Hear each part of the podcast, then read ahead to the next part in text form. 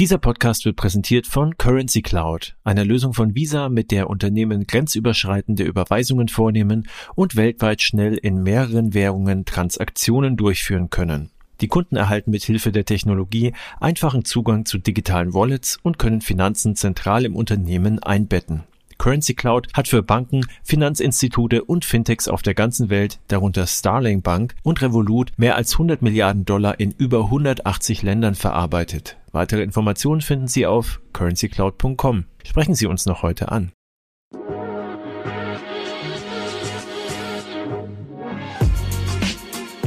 Payment and Banking, der Podcast aus der Mitte der Fin, Tech und Payment Branche mit euren Hosts Jochen Siegert und André Bajorath. Willkommen zum Payment und Banking Fintech Podcast. Der Oktober ist rum.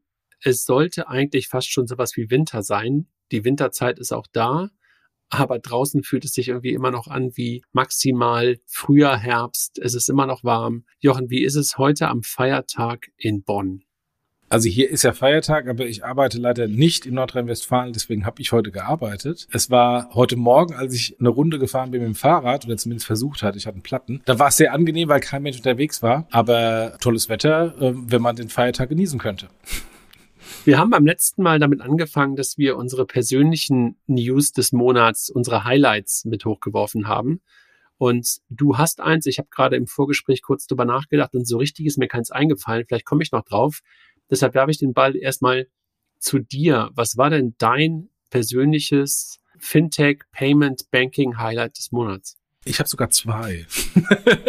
Aber ist ja auch eine Aussage, wenn du nichts hast, dass dich nichts wirklich bewegt hat. Ich habe zwei. Also eine ist die Nuri-Abwicklung, die mich dann doch überrascht hatte, weil es hieß ja am Anfang, äh, als die Insolvenz kam, dass äh, 20 Bieter da sind. Und ich hatte ehrlich gesagt auch damit gerechnet, dass irgendjemand sich die Infrastruktur vor den Nagel reißt und äh, da das äh, die Mitarbeiter und die Infrastruktur nutzt. Das hat mich überrascht, dass es dann wirklich komplett zumachen. Und das zweite waren die N26-Zahlen, die mich auch auch überrascht hat, weil Valentin hat ja irgendwann 2020 gesagt, dass Ende 2021 sie auf operativer Ebene profitabel sein könnten. Und davon ist halt relativ wenig zu sehen. Ähm, also letztendlich ist der Verlust fast so viel wie der gestiegene Ertrag. Insofern die, die Revenue-Zahlen sind gut, aber der Verlust ist extrem hoch, wo ich so ein bisschen Sorge habe, wie es da weitergeht, insbesondere im aktuellen Funding-Winter, wer das denn alles noch mitmacht als potenzielle Investoren, wenn da irgendwann mal das Geld auch all ist bei N26. Das stimmt wohl. Aber beides in der Tat ja auch Themen, die die uns ja auch schon seit längerer Zeit beschäftigen. Mir ist nämlich doch ein Thema eingefallen, Jochen. Das haben wir, glaube ich, in den News auch noch drin. Und dennoch hat es mich in den letzten Tagen so ein bisschen nachdenklich gestimmt oder nachdenken lassen. Das ist der Wechsel bei der Solaris Bank auf dem CEO-Posten das Roland Volz übergibt an jemanden, dessen Namen mir gerade wieder nicht einfällt. Du wirst ihn parat haben. Carsten Höltgemeier, ehemals lange, lange CEO von Barclaycard Deutschland. Genau, nicht, nicht der Wechsel hat mich überrascht. Ich finde, das ist ähm, nach, weiß ich nicht, fünf oder sechs oder sieben Jahren, in denen Roland ja da einen total guten Job gemacht hat, großartigen Job gemacht hat, wahrscheinlich auch mal an der Zeit. Mich hat ein bisschen gewundert, wer das geworden ist. Also ich hätte ehrlich gesagt mit jemandem gerechnet, der vielleicht ein bisschen mehr noch strahlt. Das ist vielleicht jetzt gemein für den Carsten, aber da hätte ich irgendwie anderes, noch, weiß ich nicht, warum mir, mir das so in den Kopf gekommen ist, ein etwas anderes Format vielleicht auch ähm, erwartet, erhofft, gedacht, dass man da was sieht. Es passt, glaube ich, sehr gut zu dem ADAC-Gewinn, den sie da gemacht haben, mit dem ADAC-Kreditkartengeschäft. Dazu passt der Kollege wahrscheinlich ja. super, super gut, weil er ähm, ähnliches Business natürlich mit der Barclays in Deutschland auch gemacht hat. Also nicht White Label, aber halt Kreditkartenbusiness. Dazu passt es wahrscheinlich. Ist vielleicht auch ein Fingerzeig. Auch White Label, also hat, hat auch Copent. Ähm, ist vielleicht aber auch ein Fingerzeig in die Richtung, dass die Solaris Bank auch ein bisschen fokussierter vorgeht und nicht mehr ganz so viele Themen hochwirft, wie sie das in den letzten Jahren gemacht haben. Und insofern, aber das hat mich ein bisschen beschäftigt. Ja, also was mich da überrascht hat, war, dass es jetzt ein wieder ein klassischer Banker wurde. Also es passt total zum ADAC-Portfolio und wahrscheinlich kommen dann noch ein paar Portfolien dazu. Äh, das würde ich jetzt mal so interpretieren, wenn ich das Profil anschaue. Aber es wurde doch äh, extra der Name Bank aus dem Namen Solaris Bank gestrichen, weil man eher ein Software-Service-Anbieter werden wollte. Und dazu passt jetzt die Personale nicht so. Die klingt eher, dass das Bankgeschäft jetzt die Zukunft von der Solaris Bank ist und nicht irgendwie Software, ein Open Banking, Stack, den man verkaufen möchte. Ja, das meinte ich gerade vielleicht ein bisschen mit Fokussierung. Aber lass uns in die News reinsteigen. Ich glaube, wir sind damit auch schon mit, naja, wahrscheinlich fast mit den, mit mindestens mal zwei der heißesten Fintechs in Deutschland gestartet mit der N26 und mit der Solaris Bank. Nuri mit Sicherheit eines der höchst gewettetsten, jedenfalls im letzten Jahr. Aber lass uns einsteigen in die News des Monats.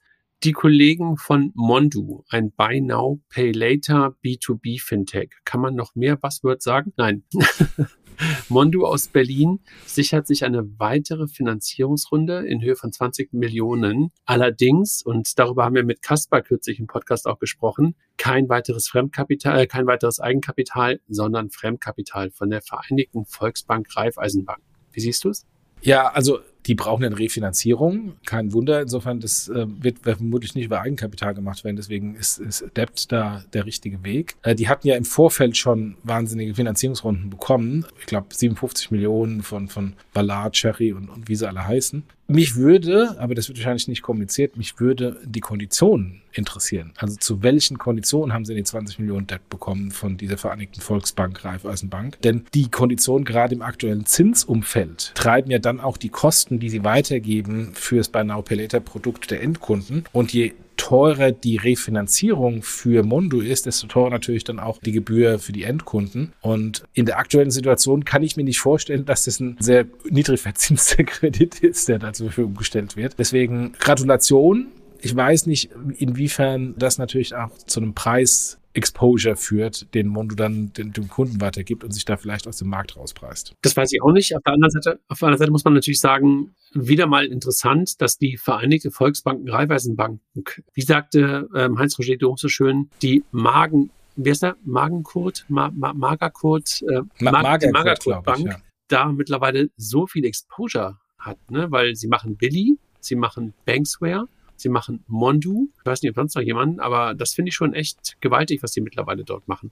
Ja, wobei hinter allen Playern hast du ja eine Vielzahl von SMB-Forderungen. Ja, du hast natürlich ein Insolvenzrisiko von den Playern, logisch, aber das hinten dran im De-Risking sehr viele SMB-Forderungen, die sich natürlich sehr groß aufteilen und das kannst du natürlich dann streuen. Aber ja, es gibt ein Klumpenrisiko da. Wegen des Zinses wollte ich noch kurz reinwerfen. Der Benchmark ist da Klarna, die Klarna Bank, die über auch Raisin relativ niedrig verzinst Tagesgeld zur Verfügung stellt und sich darüber refinanziert. Also irgendwie ein oder 0,x Prozent gibt's da ähm, fürs Tagesgeld. Und ähm, das ist garantiert signifikant günstiger als jetzt dieser 20 Millionen Kredit an Mondo. Und das meine ich damit, dass da ob und wie sie dann auch kompetitiv gegenüber anderen Playern wie eine Klarna ähm, auftreten können. Let's see. Jedenfalls neben Toppy ein weiteres B2B Buy Now Pay Later Modell aus Berlin. Mal sehen, wer von denen, ja, und ja eigentlich auch noch äh, Billy auch. Also, wenn man so will, eigentlich drei Player gerade wieder in Berlin, eigentlich ein bisschen battlen. Ne? Und Klarna auch mit einem Riesenoffice in Berlin. Absolut. Dann Jochen, lass uns weitergehen äh, zu einer nächsten Meldung. Ellen war fundet im externen Kreis und entlässt Leute. Und vielleicht muss man da die nächste Meldung noch mit reinpacken, weil die DKB ihren Robo-Advisor, den sie vor gar nicht so langer Zeit gestartet haben, einstellt. Und dort war Ellen war, glaube ich, ein Teil der Lösung. Ja, also ich glaube, wir müssen erst mal gucken, das ganze Robo-Advisor-Geschäft ist ja hat ja nicht so abgehoben, wie auch wir am Anfang dachten. Äh, siehe die ganzen Diskussionen, die wir mit ähm, Scalable und Co. hatten, die ja auch ihr Geschäft transferiert haben von einem Robo-Advisor hin zu einem Direct Broker. Und es ist ja nicht nur, dass die DKB offensichtlich oder die Zahlen des Robo-Advisor DKB hinter den eigenen Plänen hinterherhinken. Und wenn ich natürlich da der Anbieter dieser Infrastruktur bin, wie Ellen war, dann hab, leide ich natürlich darunter, weil ähm, dann vermutlich nicht so viel Revenue Share äh, zu Elinvar kommt. Und von daher muss Elinvar vermutlich auch und das ist vermutlich auch dann der Hintergrund der Entlassung, entweder ihre Kostenstruktur anpassen oder vielleicht auch ein anderes Geschäftsmodell ähm, etablieren. Ja, ich glaube auch so. Ellen war wahrscheinlich eines der total gehypten Unternehmen, auch durch das Goldman Investment. Ich glaube, es war eines der wenigen Goldman Investment in deutsche Fintechs, die man gesehen hat in den letzten Jahren. Und Chris hat Und vor allem so früh. Goldman ist ja immer viel später reingekommen, kurz vom IPO. Also genau, also sehr, sehr früh reingegangen und äh, hatten, glaube ich, dann auch eine ganze Menge an äh, guten Kunden. Ich glaube, Donner Reuschel, dann, glaube ich, ein bisschen Pech mit einer Skandalbank hier aus Hamburg, äh, die dann nicht so richtig abgehoben hat, wie sie sich das erhofft haben. Also mal sehen, wie Chris das ähm, Steuer da jetzt rumgerissen bekommt bei Ellen war. Bei der DKB muss man, glaube ich, sagen, dass das kam ja, glaube ich, auch bei Finanzszene kurz hoch, dass der Robo-Advisor eingestellt wurde. Ich bin ja ehrlich gesagt ein großer Freund davon zu sagen, wenn es nicht funktioniert, lieber so früh wie möglich einstellen, als so ein Ding halt jahrelang mit sich rumzuschleppen und würde eher da Chapeau nach Berlin sagen, dass man diesen Trend, den irgendwie alle mal mitgenommen haben, zwar möglicherweise nicht ganz so früh gestartet hat, wie man es eigentlich mal wollte, aber dann, als man gemerkt hat, es funktioniert nicht, das auch mutig sofort wieder eingestellt hat. Ja, und wie gesagt, es ist ja kein, kein DKP-Problem, dass es irgendwie auf die Straße bekommen haben, sondern das ist ja Industrieproblem, genau. Lass uns zum nächsten News kommen. Und der hatten da, gestern hatten wir einen kurzen Podcast äh, mit, mit Heinz Roger Doms, der ja auch in den nächsten Tagen dann kommen wird, der Podcast. Ich weiß gar nicht, welcher Podcast zuerst kommt. Dieser oder der mit Heinz Roger. Dann haben wir auch über das Thema Tomorrow gesprochen, weil wir generell über seine Einschätzung zum Fintech-Markt sprachen und er das dritte Crowd Investing, das Crowdfunding, was die Tomorrow Bank gerade macht, eher als Schwäche bezeichnet hat. Wie siehst du das denn? Wir hatten ja mit Sven Schmidt hier auch vor ewigen Zeiten einen Podcast äh, zu dem Tail Investment, wo es ja auch um Crowd Investing ging. Und äh, er war ja prinzipiell oder hat es sehr gut erklärt, war prinzipiell sehr skeptisch hinsichtlich Crowd Investing, dass es quasi eine adverse Selektion ist. Also diejenigen, die kein, kein Funding bekommen, die von VCs nicht angefasst werden, gehen, gehen in die Crowd. Ich würde, wäre hier bei Tomorrow nicht so hart, weil Tomorrow A ein anderes Modell ist und B vermutlich auch Crowdinvesting ab angesichts der aktuellen Situation, wo VC-Geld nicht so locker äh, steckt, vielleicht so ein kleines ähm, Revival bekommt. Nichtsdestotrotz, auch Tomorrow hat vermutlich die Pläne anders gehabt und wollte viel schneller und viel stärker Erträge generieren. Und jetzt äh, ein drittes Mal an die Crowd gehen und sich nochmal vollzusaugen, ist die Frage, ob tatsächlich da auch für die einzelnen Crowd-Investoren ein, ein signifikanter Return kommt oder eben halt auch. Ich nicht. glaube ehrlich gesagt, der Vergleich hinkt ein bisschen zu dem, was wir damals mit Sven besprochen haben,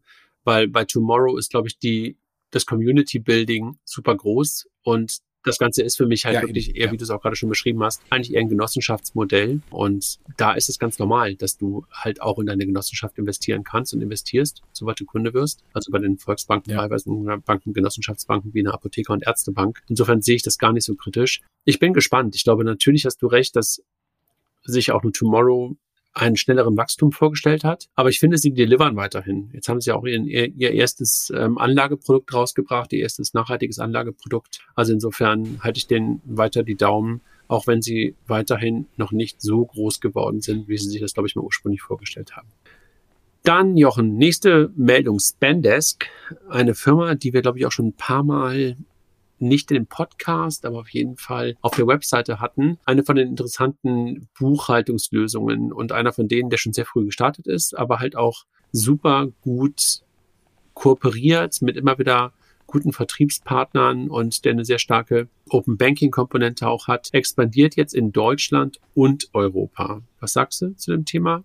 Gut, wir haben ja, wir haben ja schon x-mal äh, gesprochen, dass, dass dieses Thema für SMBs ein interessantes Thema ist und vor allem äh, die SMB-Banking-Lösung vermutlich eher über solche nahen Lösungen wie Spendesk getrieben werden, statt übers Banking. Haben angeblich die, Zahl der Nutzer in Deutschland verdoppelt im, in diesem Jahr. Insofern spannend zu sehen in dem Markt. Der ist jetzt auch nicht underserved. Da gibt es ja etliche Dienstleister, die das Gleiche anbieten. Mir fehlt ehrlich gesagt so ein bisschen der Differenzierungsfaktor. Also wo unterscheidet jetzt eine Spendesk von der Circular, von äh, großen Playern wie äh, Contour oder Concur von, von SAP.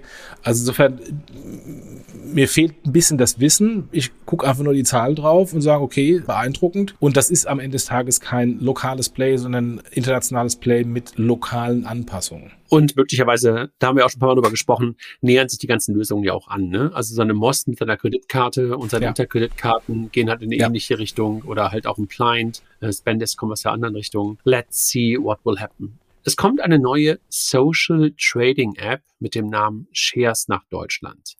Das Ganze ist auch getrieben von zwei großen Testimonials, Venus and Serena Williams. Und man will auch nach Europa, man will auch nach Deutschland. Es gibt auch schon einen General Manager. Peter Thiel ist auch investiert. So, alle Checkmarks sozusagen gecheckt. Was sagst du? Äh, mir fehlt ein bisschen das Checkmark Kundenneed und Market Need. Also Social Trading gibt's jetzt auch schon viel, von vielen anderen. Ähm, wo differenziert sich jetzt diese App, außer dass da irgendwie die beiden Tennisstars haben, von den vielen anderen, die schon da sind? Ja, manchmal helfen ja solche Testimonials, Dinge auf ein anderes Level zu heben. Und wir haben das ja auch Ah, du meinst, du meinst wie Pete Diddy bei Klarna.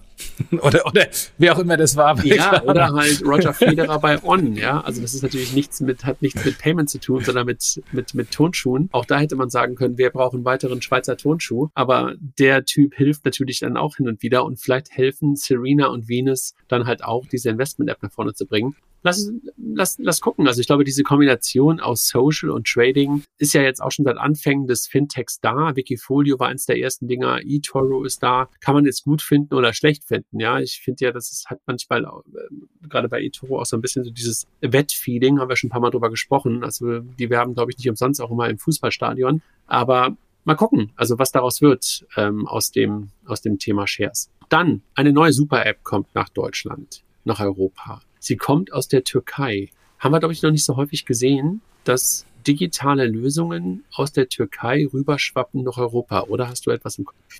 Doch, doch, also, doch. Äh, Gettier, ja, ähm, die, ähm, der Le Lebensmittellieferdienst, der jetzt Gorillas übernommen hat, kam aus genau, also Istanbul. PayCell als Super-App mit dem türkischen Unternehmen Turkcell, also der ähm, Telefongesellschaft äh, dahinter, will die Expansion nach Europa starten. Du hast gesagt, eine neue Super-App. Welche anderen Super-Apps gibt's denn schon, außer die selbsterklärenden möchte gerne ja, Es gibt eine ganze Menge, die sich so nennen.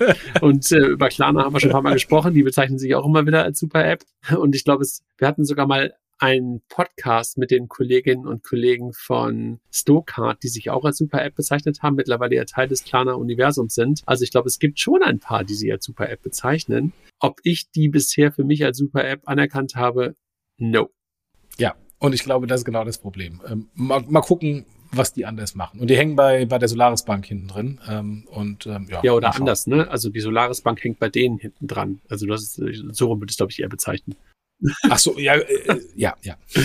über N26, was die nächsten zwei Meldungen sind, hatten wir eigentlich schon gesprochen mit den höheren Verlusten. Ich weiß nicht, ob, die über die, ob, ob du über die Zahlen nochmal detaillierter sprechen magst. Aber die zweite Meldung von N26 hat dich, glaube ich, jetzt auch nicht unbedingt mega happy gemacht. Aber N26 Kunden in Kundinnen und Kunden in Österreich können jetzt Krypto handeln. Ja, ich glaube, das ist eigentlich die viel spannendere Meldung. Also über die Verluste und äh, Ertragssteigerung haben wir schon gesprochen. Aber sie machen jetzt, äh, fangen in den Kryptohandel, gehen sie rein, wo im Grunde ja schon seit ewigen Zeiten Revolut äh, drin ist und machen das über die White-Label-Lösung von Bitpanda in Österreich. Da kommt natürlich so ein bisschen die österreichische Historie von N26 und Bitpanda vermutlich durch. Aber im Kontext der anderen Meldung, der Nuri-Abwicklungsmeldung, hätte ich beispielsweise gedacht, dass N26 sich eben die Plattform von Nuri holt als Trading-Plattform, zumindest für Krypto, hinten drin einfach quasi Solaris Bank auswechselt. Aber vermutlich war die Kooperation mit Bitpanda schon viel weiter und auch das Produkt vermutlich schon viel weiter gestrickt. Also da es jetzt äh, Bitpanda wurde in der White Label Lösung. Nichtsdestotrotz, das, wie gesagt, das wunderte mich, dass N26 bei Nuri Vielleicht waren aber auch 80 Prozent der Nuri-Kunden im Hintergrund N26-Kunden und deshalb dachten sie, brauchen wir gar nicht, haben wir schon den Kunden. Ja, das mag sein, aber ähm, ich, ich schaue eher von Technologie und Plattform. Ähm, bevor man es irgendwie entwickelt, hat man es vielleicht dann gekauft. Die Frage ist natürlich, wie gut die Plattform war. Gut, also jetzt können die Kunden in Österreich N26 mit Bitpanda nutzen. In Deutschland und im Rest Europa warten wir noch darauf. Ich glaube, das hat regulatorische Gründe. Ja, das liegt an Bitpanda. Die haben noch keine Lizenz. Ähm, keine Lizenz ähm, genau. Ja, genau. So, über das Thema Nuri und das Dichtmachen haben wir schon gesprochen, haben wir auch schon drüber geschrieben ähm, im Blog. Schade, dann ein neues Angebot, was ein bisschen in die Richtung geht, die wir gerade oben schon hatten bei Mondo. Äh, nee, na, nee, nee, nicht wirklich. Ein kleines bisschen. Adyen startet mit neuem, mit einem neuen Embedded Finance Angebot. Was heißt das? Sie bieten jetzt Banking as a Service Dienstleistung für ihre Merchants an. und bieten Konten an, bieten Finanzierung an. Wie findest du das? Klingt nach Stripe, ne? Also die Finanzierung und Co. ist jetzt auch nichts Neues. Das haben ja Wettbewerber von, von Adyen schon lange. Die gehen jetzt halt einen Schritt weiter, wie du richtig sagst, im Kontext Stripe, also richtig Banking as a Service. In dem gleichen Kontext hat Adyen eine Studie herausgebracht, zusammen mit der Boston Consulting Group, die relativ plakativ sagt, dass solche Plattformen wie Adyen und Co. sehr stark in die Revenues des S&P-Bankings rein frisst und da aus Sicht der äh, Kreditwirtschaft ein Revenue-Potenzial von 110 Milliarden Dollar at risk ist. Nicht kurzfristig steht extra in der Studie drin, das passiert nicht über Nacht, aber ähm, das ist es theoretische Potenzial. Ich finde ja sowas immer gut, äh, dass man, dass da jemand Neutrales, also wie der BCG, mal sowas vorrechnet und ausrechnet, weil das dann dann doch ein Potenzial, wo der eine oder andere sagt so, uh, da müssen wir mal gucken, dass wir uns die Butter nicht vom Brot.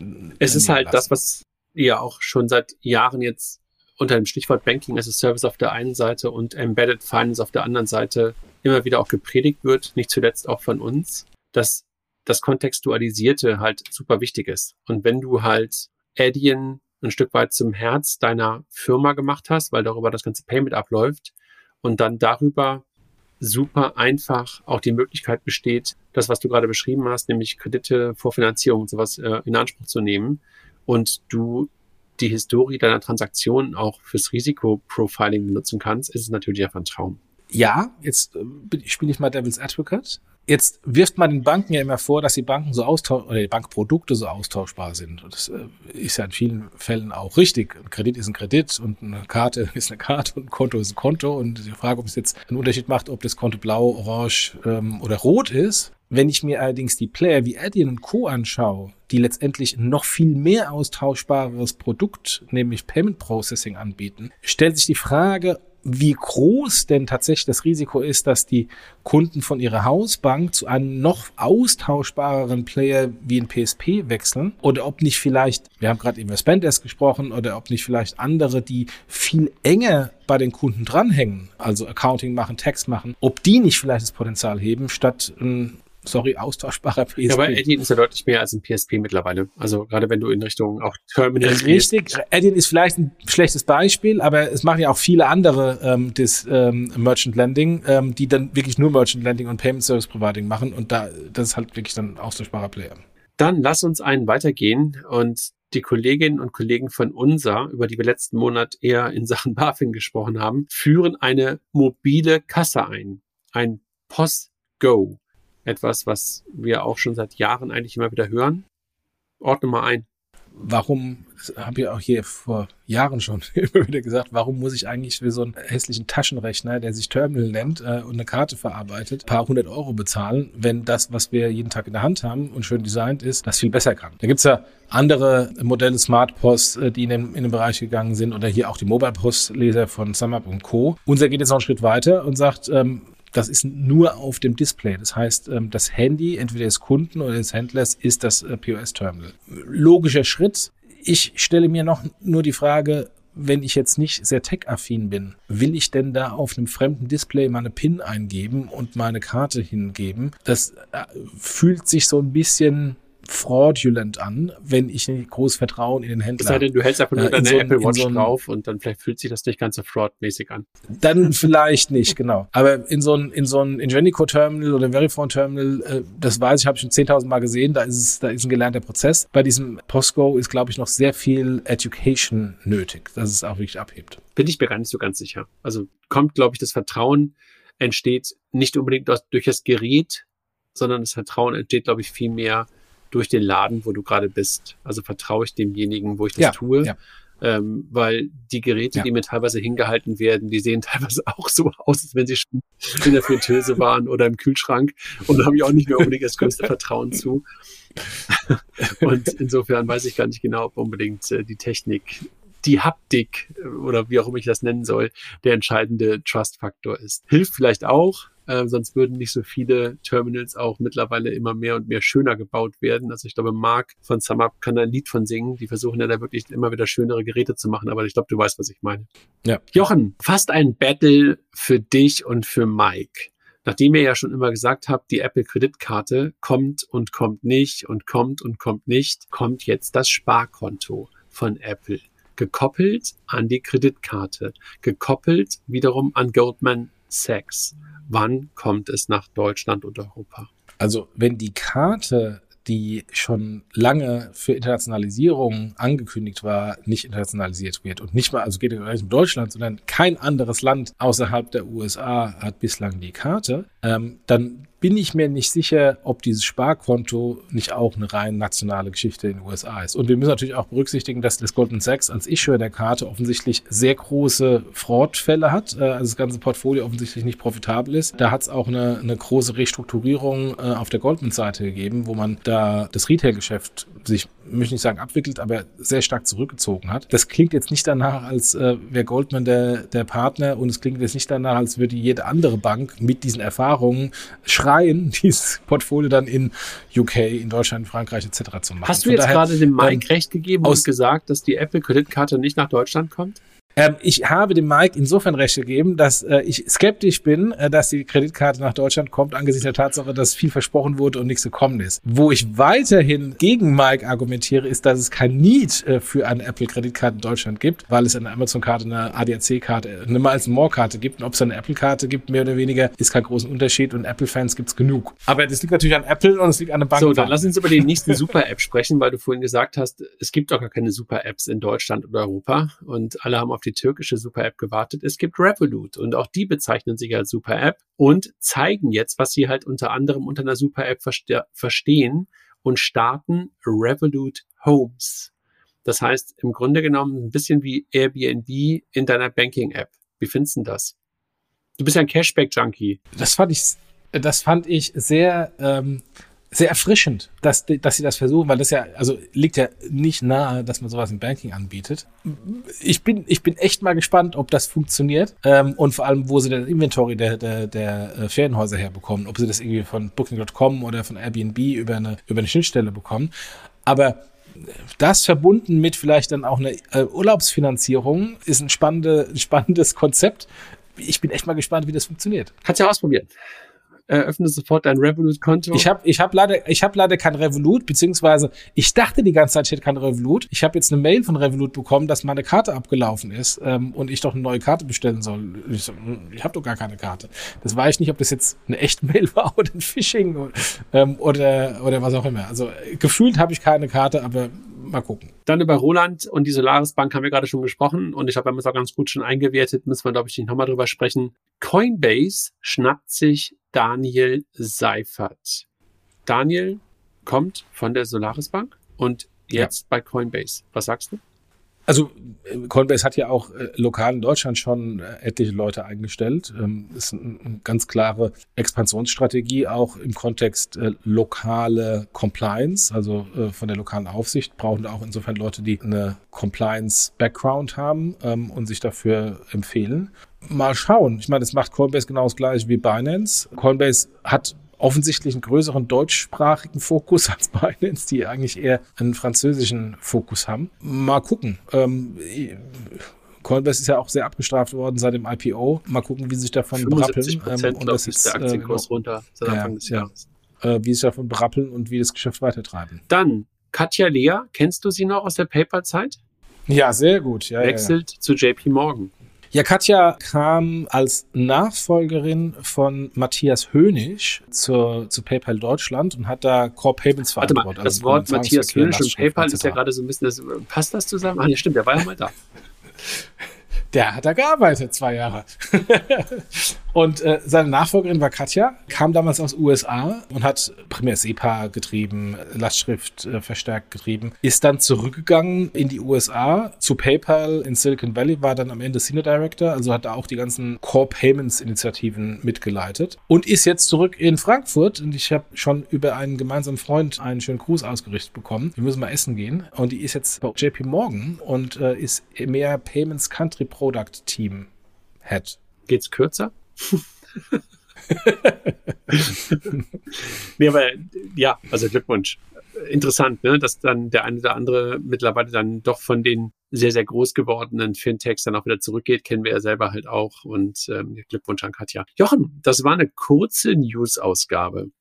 Wir sollten vielleicht nochmal ganz kurz auf die Fintech Week, wenn du so willst, hinweisen. Vom 16. bis 18. November in Offenbach.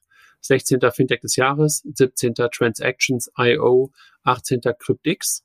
Wer Lust hat, kann sich gerne auch nochmal bei uns melden. Es gibt auch immer noch, glaube ich, Rabatte.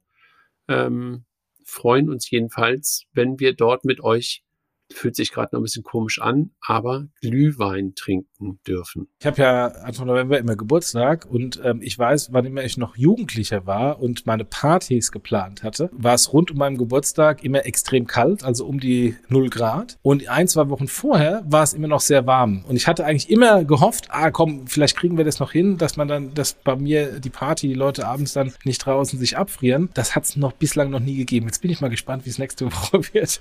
Ich tendiere dass es vielleicht sich maximal ein, zwei Wochen verschiebt, aber es wird auf jeden Fall kälter und ich denke, dass es rund zur Cryptix dann richtiges Glühweinwetter geben Alles klar. wird. Eine kurze halbe Stunde, nee, eine lange halbe Stunde. Vielen Dank. Mal gucken, was wir im nächsten Monat wieder haben. Das waren die News von Payment und Banking aus dem Oktober. Tschüss, Jochen. Mach's gut. Tschüss. Tschüss.